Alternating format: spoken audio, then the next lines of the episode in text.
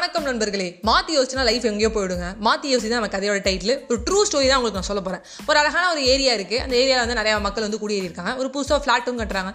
சூப்பராக வந்து குடியேறாங்க ஒரு சிஏ ப படிக்கிற ஒரு பு- புள்ள.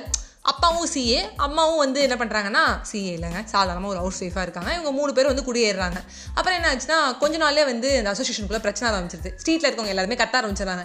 ஏன்னு பார்த்தீங்கன்னா அந்த ஏரியாவில் ஒரு காலி நிலம் இருக்குது அந்த நிலத்தோட ஓனர் அங்கே வீடும் கட்ட மாட்டுறாரு அங்கே நிறைய செடிகள்லாம் வளர்ந்து நிறைய ஸ்னேக்ஸ் வர ஆரம்பிச்சிருது. இதெல்லாம் பார்த்து இந்த ஏரியாவில் இருக்கவங்க எல்லாருக்கும் பயமாக இருக்குது கடுப்பாக இருக்குது அந்த ஓனரை கூப்பிட்டு பேசினா அந்த ஓனர் சொல்கிறாரு எனக்கு வந்து அப்பார்ட்மெண்ட் கட்டி விற்கிறதுல வந்து இஷ்டம் கிடையாது. ஜாயின் வெஞ்சர்லாம் போனால் அவனுக்கு ரெண்டே ரெண்டு ஃப்ளாட் தான் கொடுப்பான். மிச்சம்லாம் அவனே வந்து எடுத்து எடுத்துப்பான். எனக்கு இண்டிவிஜுவல் வீடு கட்டணுங்கிறது எனக்கு ரொம்ப நாளாக ஆசை. அப்படின்னு சொல்லி இந்த நிலத்தோட ஓனர் சொல்கிறாரு என்ன பண்ணுறதுன்னு தெரியாமல் எல்லாரும் பயப்படுறாங்க. டேய் எங்கள் பாம்பு கீமெல்லாம் வருதா நாளுக்கு நாள் புதற மாதிரி ஆகிட்டு இருக்குதா அப்படிங்கிறாங்க. அதெல்லாம் ஒத்துக்க மாட்டாரு. என்ன பண்ணலாம் அப்படின்னு இருக்கும்போது இந்த சிஏ படிச்சவருக்கும் அவரோட புள்ள சிஏ இருக்காங்கல்ல ரெண்டு பேருக்குமே வந்து இந்த ஹவுஸ் ஒய்ஃப் வந்து மட்டன் தட்டதே வேலையாக போச்சு. அவங்க அம்மா அவங்க ஒய்ஃப் தான் ஆனால் மட்டன் தட்டுறாங்க.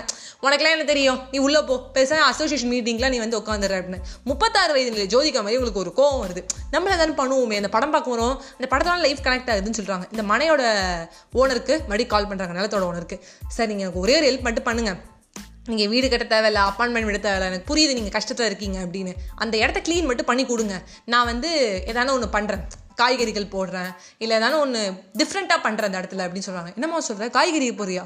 ஆமாங்க காய்கறி போட்டு அந்த நிலத்தை வந்து நான் பிஸியாகவே வச்சுக்கிறேன். அது உரங்கிலும் போட்டு ஏதாவது பண்ணோன்னா அந்த நிலத்தில் எதுவும் பூச்சி போட்டு வராது. நம்ம ஒரு காய்கறி போட ஆரம்பிச்சிட்டோம்னா அந்த புதரை வளர ஆரம்பிக்காது. தேவையில்லாமல் புல் வந்து வளராது. நீ கரெக்டான ஒரு விஷயத்த உன் மைண்டில் செட் பண்ணிட்டேன்னா தேவையில்லாத விஷயங்கள் மைண்டுக்குள்ளே வராது. அப்படிங்கிறத சொன்னோன்னே உங்களுக்கு புரிஞ்சிருது. ஓகேமா அப்படின்னு சொல்லிட்டு. அந்த நிலத்தை க்ளீன் பண்ணி கொடுத்துறாங்க காய்கறி எல்லாம் போடுறாங்க.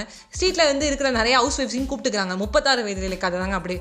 அப்படியே பார்த்தா அது உண்மையாக நடந்த கதை. முப்பத்தாறு வயதுல வந்து ஜோதிகா வந்து அப்படியே ஸ்க்ரீனில் பண்ணுறதை இவங்க நேர்லேயே பண்ணிடுறாங்க அந்த மனையில்.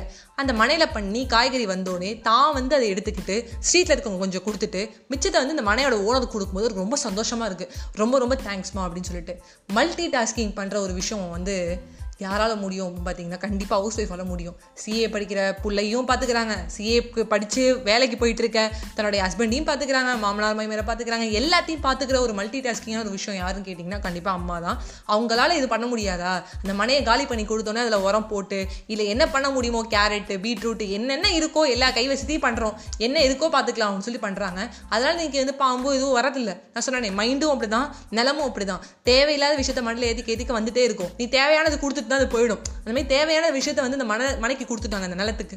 சூப்பராக பண்ணாங்க. எங்கே கொண்டு போய் வச்சுப்பாங்க அந்த ரெண்டு சிஎஸும் மூஞ்ச? அதுதான். உண்மையான கதையை பேஸ் பண்ணி சொன்ன கதை தான் இது. முப்பத்தாறு வயதுலேயே வந்து படத்தில் பார்க்குற மாதிரி இல்லை நேர்லேயும் நடக்கிற விஷயம்.